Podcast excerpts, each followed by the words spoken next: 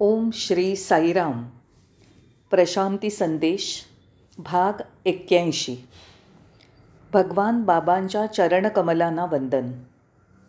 प्रशांती संदेशच्या एक्क्याऐंशीव्या भागात तुमचं स्वागत असो. तुम्ही वेळ देत आहात याबद्दल आभारी आहे. आज सकाळसाठी विषय आहे अरे माणसा जागा हो. मी पुनरुच्चार करतो. अरे माणसा जागा हो. या विषयातील माझे काही विचार मला आपल्यासमोर मांडू द्या. आपण जागा हो असं का म्हणावं? का? हे स्वतः स्पष्ट सांगणार आहे. याचा अर्थ आपण गाढ झोपलेले आहोत. आपण जागे नाही आहोत. म्हणून प्रत्येक बाबतीत जागं होणं हे जरुरीचं आहे. हे आध्यात्मिक परिमाणाप्रमाणे घेतलेलं आहे. आपल्या सर्वांना माहिती आहे की या सर्व निर्मितीमध्ये फक्त माणसालाच प्रश्न विचारण्याची क्षमता मिळालेली आहे.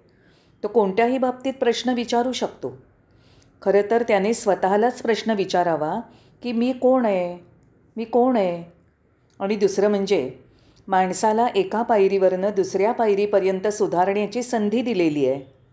अगदी परमेश्वराच्या मस्तकापर्यंत पोचण्याची संधी आहे. म्हणजे देवत्व पावण्याची संधी आहे. त्याला तितकं बळ सामर्थ्य दिलेलं आहे. म्हणून झोपेतून गुंगीतून जागा हो. आणि स्वतःला प्रश्न विचार. मी कोण आहे? हा प्रश्न तू देव आहेस हे उत्तर मिळत नाही तोपर्यंत विचार. या उत्तरापेक्षा कोणचंही कमी दर्जाचं उत्तर नको. पूर्वी बाबा काय म्हणाले होते ते मला तुम्हाला सांगायचं आहे जेव्हा मूल जन्माला येतं तेव्हा ते रडतं. काही काळानंतर ते मूल वाढत जातं मोठं होत जातं. तो मोठा मुलगा होतो युवक होतो पिता आणि आजोबाही होतो. बाबा असं म्हणतात की त्याने हे शरीर सोडताना रडू नये. तो जन्मताना रडतो पण मृत्यू पावताना त्याने हसत निरोप घ्यावा. त्याने जगाचा निरोप हसतच घ्यावा. माणसाचा जगण्याचा हा असा मार्ग आहे. जो माणूस जागृत असतो तो असं वागेल. तो हसून जगाचा निरोप घेतो. जीवनात मिळालेल्या सर्व प्रकारच्या संधींचा त्याने आदर ठेवला पाहिजे. म्हणून मानवाची निर्मिती ही एक खास विशेष निर्मिती आहे. तसंच सर्वसाधारणपणे कुणाही माणसाला आपण माणूस का झालो आहोत हे माहीत नसतं. त्यांनी काय करणं अपेक्षित आहे? काय हेतू काय उद्दिष्ट आहे? ह्या प्रश्नांची उत्तरं मिळालेली नाहीत. तो असाच जन्मलेला आहे. त्याला देवत्व मिळवणं हे साध्य करायचं आहे हेच ते कारण हेतू आहे. यातच आपल्या जीवनाचं उद्दिष्ट आहे. तेव्हाच आपण आपल्याला मानव असं म्हणून घेऊ शकू. जर पूर्ण स्वातंत्र्य मिळालं तर आपण विशिष्ट दिशेने स्वतंत्रपणे कार्य करू शकू आणि मनात येणाऱ्या प्रश्नांची उत्तरं देऊ शकू. तेव्हा काही झालं तरी आपल्याला स्वतःला सिद्ध करायचं आहे आणि आपण खरे कोण आहोत हे जाणून घ्यायचं आहे नंतर माझ्या मनात आलेली दुसरी गोष्ट अशी आहे जे अशा रीतीनेही मांडता येईल. एक लिंबाचं रोपटं मोठं लिंबाचं झाड होतं पुढे आयुष्यभर ते तसंच राहतं. उदाहरण म्हणून पशुजात घ्या. वाघ हा वाघाचं आयुष्य जगतो आणि जन्मभर वाघ म्हणूनच राहतो. पण माणसाकडे माणसाच्या बाबतीत खूप नाना गोष्टी असतात. शरीर मर्यादित असतं. जीवनकाल मर्यादित असतो. पण त्याला इतर अनंत गोष्टींची देणगी मिळालेली आहे. त्याच्यामध्ये अमर्याद गोष्टी आहेत. हे अगदी स्पष्ट आहे. कारण माणूस मोकळ्या मनाचा आहे. म्हणून त्याने आपल्या स्वतःमधील निरनिराळ्या अनंतत्वाचा शोध घेण्याचा पाठपुरावा करायला हवा आणि शरीराला मर्यादा आहेत हे लक्षात ठेवायला पाहिजे. अशा प्रकारे चमत्कार असा आहे की मर्यादित सीमित शरीरात अनंतत्व देवत्व आहे. आणि तुम्हीसुद्धा लक्षपूर्वक निरीक्षण केलं असेल. मला माहीत आहे की आपल्या सर्वांची निरीक्षण सारखीच असतात. आपण कोणत्याही माणसाचं भविष्य सांगू शकणार नाही. तो पुढच्या क्षणी काय करेल याचा अंदाज आपण करू शकत नाही. तो पुढे कोण होणार आहे त्याबद्दल सांगू शकत नाही. आता एका मोगऱ्याच्या फुलाचं उदाहरण घ्या. ते कायमच मोगरा म्हणूनच राहणार एवढंच. इथे भविष्य किंवा अंदाज करण्याचा प्रश्नच येत नाही. ते कायम मोगऱ्याचं फूल म्हणूनच राहणार. डेलियाचं फूल डेलिया. हे डेलियाच राहणार. इथे भविष्य करण्याचा प्रश्नच नाही. तुम्हाला वाट पाहावी लागणार नाही. की त्याचं पुढे काय होणार आहे?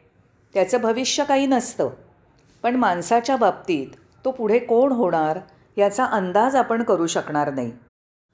तो पुढे एखादा संत म्हणून उदयाला येणार किंवा एक पापी माणूस होणार हे कोणाला ठाऊक आहे? आपण माणसाबद्दल पुढचा अंदाज करू शकत नाही. ते अशक्यच आहे. कारण माणसाचं जीवन म्हणजे पूर्णपणे द्रवपदार्थाप्रमाणे सतत वाहणारं असतं. दुसऱ्या शब्दात माणूस ही एक प्रक्रिया आहे एवढंच. म्हणून त्याचं भविष्य सांगता येत नाही. आणि त्याच्यामध्ये बदल घडवून आणण्याची शक्ती त्याच्याकडे आहे. तो आज जे असतो त्यापेक्षा तो आणखी काही होऊ शकतो. हे सर्व का घडत असतं? फक्त एकच कारण आहे. एखाद्या अंधाऱ्या खोलीत उदाहरणार्थ जर तुम्ही सर्वात किमती मौल्यवान रत्न ठेवलं रत्न किंवा हिरा तर तुम्ही तो अंधारात शोधू शकणार नाही. पण तुम्ही दिवा लावलात की तो ताबडतोब शोधू शकाल. ते रत्न खोलीतच होतं पण ते खोलीतील अंधारामुळे तुमच्या लक्षात येणं अशक्य होतं. दिवा लावल्याबरोबर तुम्ही ते पाहू शकता. अगदी त्याचप्रमाणे चैतन्य किंवा जाणीवा तुमच्या ठिकाणी असतेच. तिथे जाणीवेहून दुसरं काहीही नसतं. पण अज्ञानाच्या अंधारामुळे ते आपल्याला समजू शकलं नव्हतं.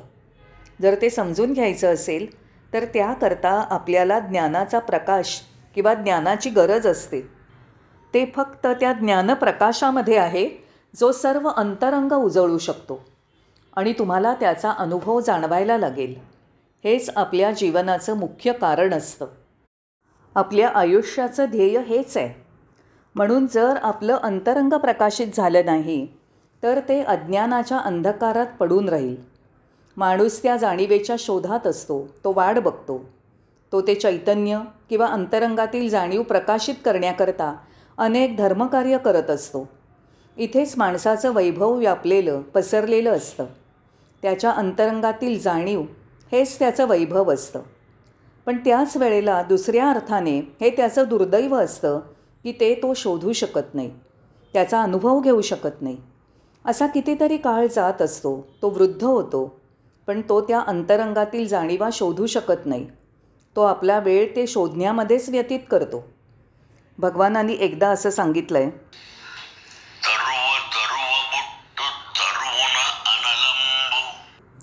तुम्ही जेव्हा दोन फांद्या एकमेकांवर घासता आणि तसंच एकमेकांवर घासत राहता तेव्हा तुम्हाला अग्नी मिळतो. जेव्हा तुम्ही दही घुसळता तेव्हा लोणी मिळतं आणि त्यातून तूपही मिळतं. त्याप्रमाणे या शरीरात पुन्हा पुन्हा शोध करणं तपास करत राहणं पुन्हा शोध करणं. यामुळे आपल्याला आतील देवत्वाची जाणीव अनुभवता येईल का? असं बाबा म्हणाले. वृक्षामध्ये अग्नी आहे हे समजतं. लाकूड एकमेकांवर घासून अग्नी निर्माण होऊ शकतो.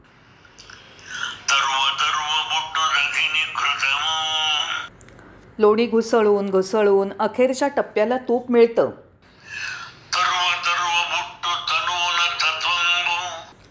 चौकशी करून करून तुम्हाला सत्य समजतं.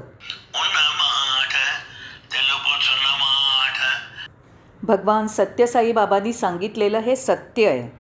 म्हणून चौकशी करण्यामुळे आपल्याला आपला खरा स्वभाव किंवा वृत्ती शोधायला मदत होते. आणि मी हेही एक लक्षात आणून देतो.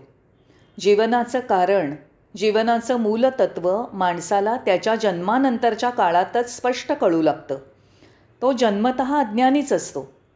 जीवनातील काही काळानंतर त्याला स्वतःची ओळख कळू लागते.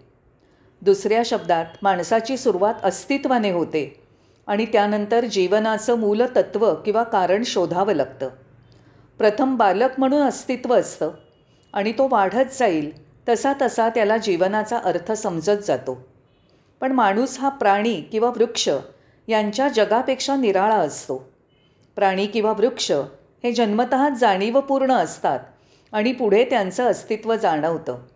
कसं? सोपं उदाहरण आहे. तुम्ही बीज पेरता. बी रुजतं आणि अंकुरतं. मग त्याचा मोठा वृक्ष होतो. त्याच्यानंतरच्या काळातील बाहेर येणारं रूप त्याच्या बीजात अप्रगत रूपाने पहिल्यापासूनच असतं आणि शेवटी ते वृक्षाच्या रूपाने बाहेर येतं. त्या बीजात सगळं काही आधीच सामावलेलं असतं आणि नंतर ते वृक्षाच्या रूपाने वाढतं. म्हणजे जाणीव आधी आणि अस्तित्व नंतर माणसाचं आयुष्य याच्या उलट आहे. पुन्हा सांगायचं तर माणसाचं आयुष्य अस्तित्वाने सुरू होतं आणि तो नंतर त्याचा अर्थ शोधतो. जिथे पशु किंवा वृक्ष यांच्या जगात ते जाणीवेने आधी सुरू करतात आणि नंतर मग अस्तित्व समजतं. जसं मी झाडामधील नंतर वाढत जाणाऱ्या बीजाचं उदाहरण दिलं. म्हणजे जीवनात हे सगळं काही असतं. आपल्यातल्या पुष्कळांना जीवनाचा अर्थ कळण्याची संधी मिळते आणि माणसाला स्वतःची ओळख निर्माण करावी लागते. तो यशस्वी होतो किंवा नाही तो तितक्याच ताकदीचा आहे किंवा नाही हा प्रश्न वेगळा. त्यांनी ओळख निर्माण करावी. त्याने त्यासाठी खूप कष्ट घेतले पाहिजेत. होय त्याला पुन्हा पुन्हा तयारी करावी लागेल. शोध घ्यावा लागेल तपास करावा लागेल कसून पाहणी करावी लागेल. तुम्ही त्याला काहीही म्हणा. पण कुठलाही पशु जीवनात यशस्वी होतो. वाघ हा वाघ म्हणून सिंह हा सिंह म्हणून यशस्वी होतो. पोपट किंवा मोरही खूप यशस्वी होतात. तसंच वृक्षही कारण ते जन्मभर तसंच जगत असतात. ते एकाच परिस्थितीत राहू शकतात. आणि त्यांच्याकडून जी अपेक्षा असते तसंच ते राहतात. पण माणूस हा एकाच स्थितीत राहू शकत नाही. त्याच्याकडून त्याच्यातील असलेलं देवत्व त्याला उलगडलेलं नसतं. म्हणजे माणूस जे होऊ शकतो तसा होत नाही. प्राणी आणि वृक्ष होतात तसं. दुसऱ्या शब्दात सांगायचं तर इतर प्राणी किंवा वृक्षांप्रमाणे माणूस हा पूर्वतयारीनिशी जन्माला अस्तित्वात आलेला नसतो. म्हणून हे स्पष्ट आहे की जर आपण आपल्या जीवनाच्या ध्येयाकरता प्रयत्न केले नाहीत तर आपण केवळ अस्तित्वासाठी जगतो. जीवनातील महत्त्व न कळताच आपण जगतो. मग प्रश्न असा निर्माण होतो की आपण असेच जिवंत राहिलो तर काय उपयोग? काय होणार आहे?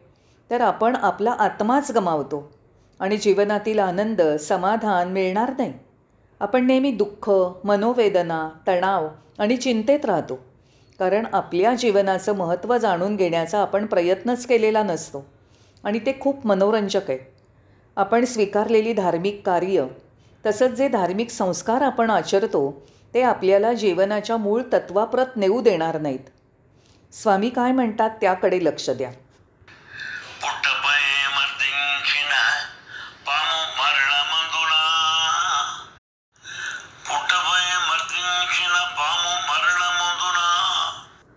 जर आपण नागाला मुंग्यांच्या वारुळावर घासत बसलो तर तो मरेल का? नाही.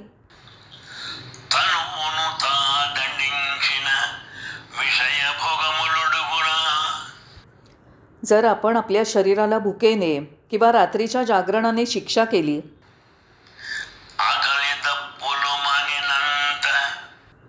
जर तुम्ही जलप्राशन किंवा अन्नग्रहण केलं नाही. शरीराला शिक्षा देऊन तुम्ही ज्ञानी किंवा शहाणा माणूस व्हाल का?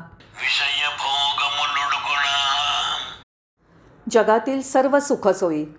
त्या मिळवण्याकरता लागणाऱ्या सुखसोयी मिळाल्या. तर त्या इच्छा पुऱ्या होतील का? नाही.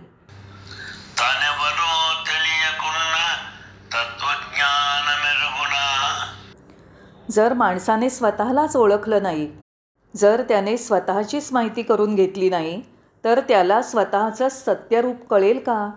सत्याची ओळख पटेल का? अशक्य आहे केवळ अशक्य. या संदर्भात भगवान असं म्हणाले. म्हणून आपल्या आयुष्याचा अर्थ समजून घेण्यासाठीच आपलं जीवन आहे.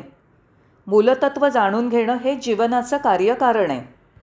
यासाठी कशाची जरुरी आहे? आपण ह्या अंधारातनं बाहेर पडलं पाहिजे. तमसोमा ज्योतिर्गमय.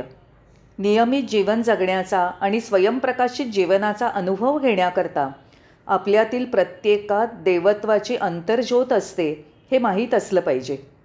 पण दुर्दैवाने ती आपल्यातच असते हे माहीत नसतं हेच खरं. आपण जगभर भटकत असतो पण अजून आपल्या स्वतःमध्ये शोध घेत नाही. आपण ह्या सत्यापासनं कायम अनोळखीच राहिलो आहोत. म्हणून आपलं अस्तित्व हे मूलभूत तत्त्व होऊन राहिलं पाहिजे. त्यातच आपल्या जीवनाचं सौंदर्य आहे. माणसाने ते स्वतःच घडवलं पाहिजे. माणसाला परमेश्वराच्या योजलेल्या या कार्यात सहभागी होण्याचा अधिकार आहे. इतर जीवमात्राला तसं करता येत नाही कारण त्यांना त्याच्यापुरतंच निर्माण केलेलं आहे. ते फक्त त्यांच्यापुरतंच जगतात.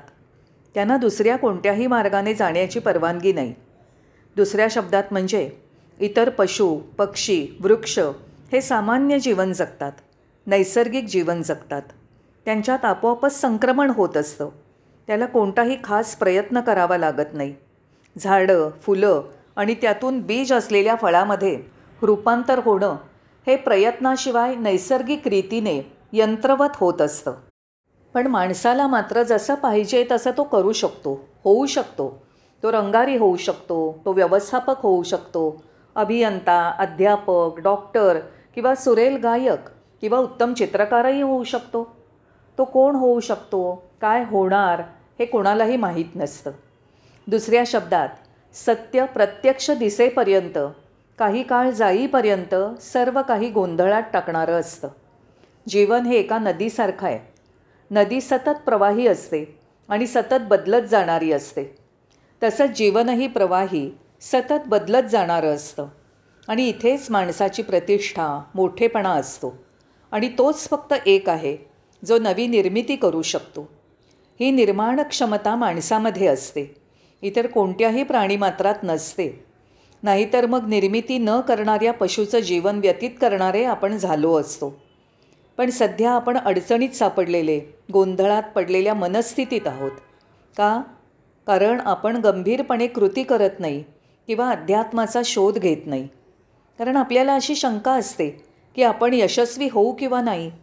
आपण एखादी गोष्ट मिळवू शकू की नाही? अशी शंकेची जाणीव भीती आपल्याला असते. आपण स्वतःची चौकशी करणारे कोणीही नाही आहोत अशी कमीपणाची भावना मनात बाळगतो.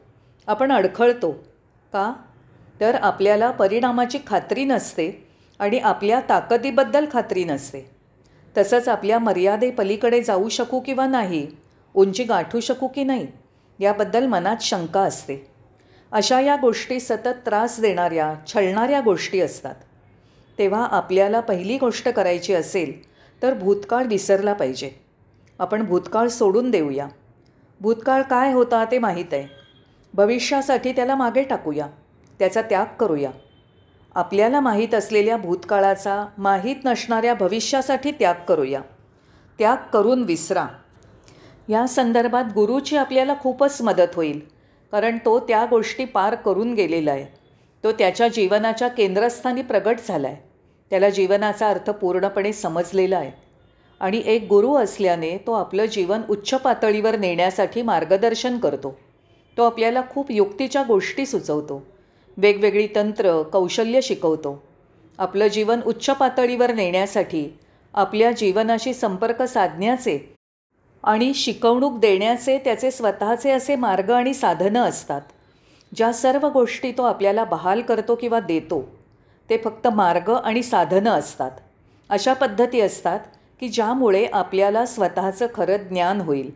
मार्ग शक्ती संपत्ती आणि ओळख अशा परिणामकारक गोष्टी देण्याची परमेश्वराची साधनं आहेत.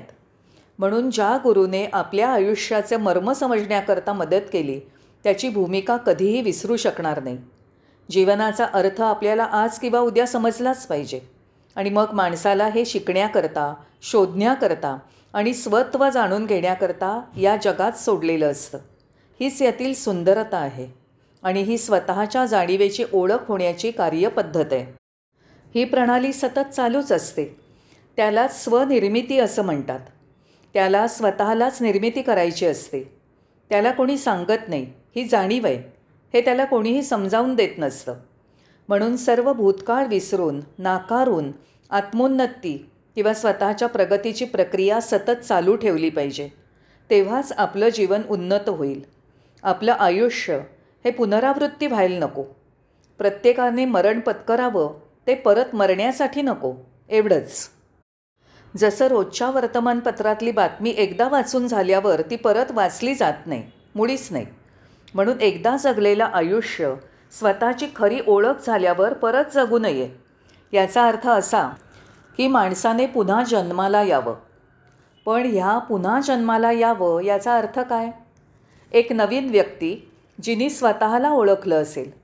काही वेळा आपण इतके निराश होतो की आपल्यापेक्षा जनावरं बरी असं वाटायला लागतं.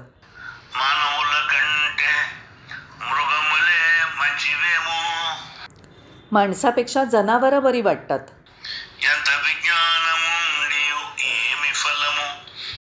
सर्व ज्ञान आणि शहाणपण मिळून शेवटी त्याचा उपयोग काय?